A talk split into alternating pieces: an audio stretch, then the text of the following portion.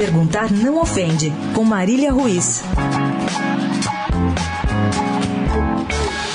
Luiz Soares e Lionel Messi, principais estrelas das seleções do Uruguai e da Argentina, entrarão em campo hoje com camisas especiais no jogo entre as duas seleções pelas eliminatórias da Copa em Montevidéu. Os uniformes especiais promoverão a intenção dos dois países sediarem de forma conjunta a Copa de 2030. Uruguai e Argentina fizeram a final da primeira Copa do Mundo da história em 1930, quando os uruguaios, jogando em casa, venceram por 4 a 2 e foram os campeões. As duas nações pretendem receber o Mundial que marcará o aniversário de 100 anos da Copa do Mundo.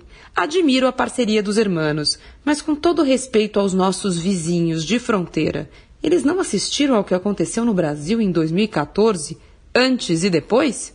Será mesmo que o exemplo sul-americano brasileiro não serviu para deixar governos e populações temerosos de que o padrão FIFA de construções, organização e corrupção pode causar? Finalmente, perguntar não ofende.